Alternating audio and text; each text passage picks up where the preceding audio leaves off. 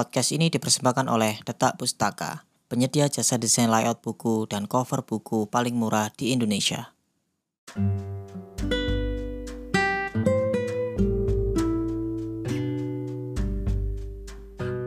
Halo bro, kembali lagi sama aku Muhammad Arif di podcast Bacotan Bucin.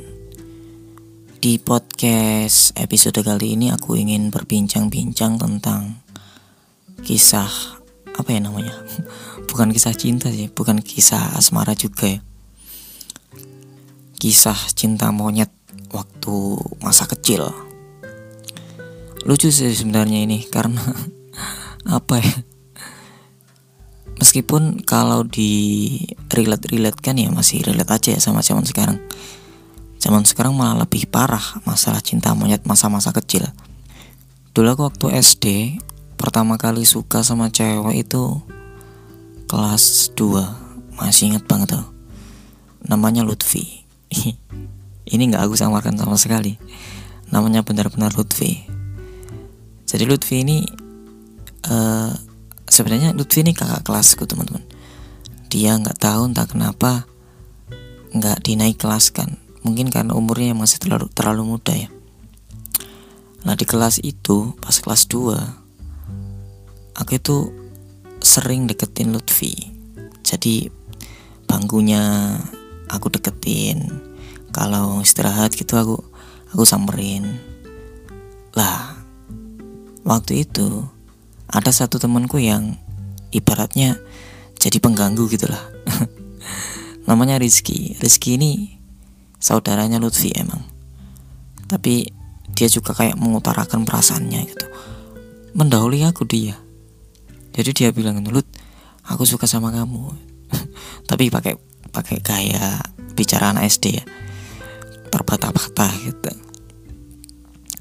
Dia memberikan uang 500 rupiah. Waktu itu kan masih SD tahun 2000-an ya 500 rupiah cukup gede lah untuk anak kelas 2 SD aku nggak mau kalah dong. Nggak mau kalah. Aku juga memberikan uang. Sama nominalnya tapi Lutfi nggak mau. Akhirnya teman satu bangkunya yang lain diambil ini buat aku aja ya gitu. Namanya Inun. Anaknya juga cukup cantik sebenarnya tapi aku nggak mau. Nggak tahu pola pikirnya anak SD waktu itu masih cinta monyet yang monyet monyet monyet monyet. Nggak tahu monyet apa ya pokoknya cinta monyet yang bener-bener kacau lah. Bahkan sampai membuat challenge ya jadi kita itu harus kuat-kuatan biar biar bisa dapetin si Lutfi. Sampai pernah si Rizky tuh cium mencium pipinya si Lutfi. Aku jengkel aku pengen cium juga tapi ditampar sama Lutfi. Iya masih kecil sih nggak boleh cium-cium gitu. Beruntungnya Lutfi waktu itu nampar aku ya.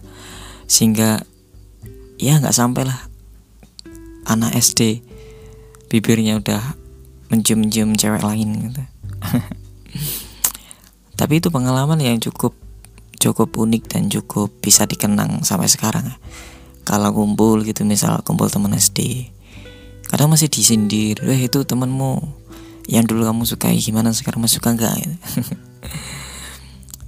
ya cukup bisa dikenang kenangan yang indah lah. Bukan tentang asmaranya ya karena waktu itu mungkin belum mengenal tentang cinta belum mengenal tentang perasaan itu hanya kayak perasaan senang anak-anak aja. Ya gitulah namanya juga anak-anak ya kelas 2 SD dan pengalaman cintaku yang kedua itu waktu aku kelas 6 kalau nggak salah ya. Kelas 6 SD aku punya adik kelas. Aku lupa namanya tapi punya adik kelas lah. Cantik anak pondokan. Jadi dulu itu sekolahku deket pondok teman-teman. Jadi setiap ada anak pondok baru yang umurnya sekiranya sama kayak aku atau bawahku itu disekolahkan di sekolahku itu. Karena waktu itu sekolah satu-satunya itu sekolah negeri ya SD hanya di sekolahku aja sampai sekarang sih. Tapi rencananya pondok katanya mau buat sekolah sih sekolah independen khusus anak pondok. Tapi ya udahlah aku ngomongin flashback masa lalu aja. Jadi waktu itu aku sering caper. Iya caper anak-anak SD gitu. Main bola di depan kelasnya sering main ke kelasnya. Kan ada beberapa temanku di kelas itu kelas 5 aku kelas 6 waktu itu. Jadi ada tiga orang cewek cantik-cantik. Anak anak kota lah. Anak Jakarta mungkin kalau nggak salah pokoknya ngomongnya pakai bahasa Indonesia. Aku ngomongnya pakai bahasa Jawa. Akhirnya agak dekat gitu. Pas aku sunat iya. Pas aku sunat dia datang dia datang sama teman-temannya teman-temannya anak Jakarta ada tiga orang kan. Ngajak dua temennya sama gabung sama temanku kelas. Jadi dia ke rumahku. Wah aku mahal loh. Aku sunat itu ya disamperin ke rumah ya itu cukup menarik sih sebenarnya. Habis itu aku malah nggak deketin gara-gara dia datang ke sunatanku. Aku nggak deketin lagi nggak caper-caper lagi udah bodo amat lagi ya sama cewek. Ya itu sih pengalaman cintaku yang bukan cinta sih pengalaman pengalaman apa ya perjalanan asmara mungkin. Asmara anak-anak yang nggak bisa dikatakan permainan perasaan ya karena itu aku yakin itu masih belum mengenal tentang cinta belum mengenal tentang perasaan.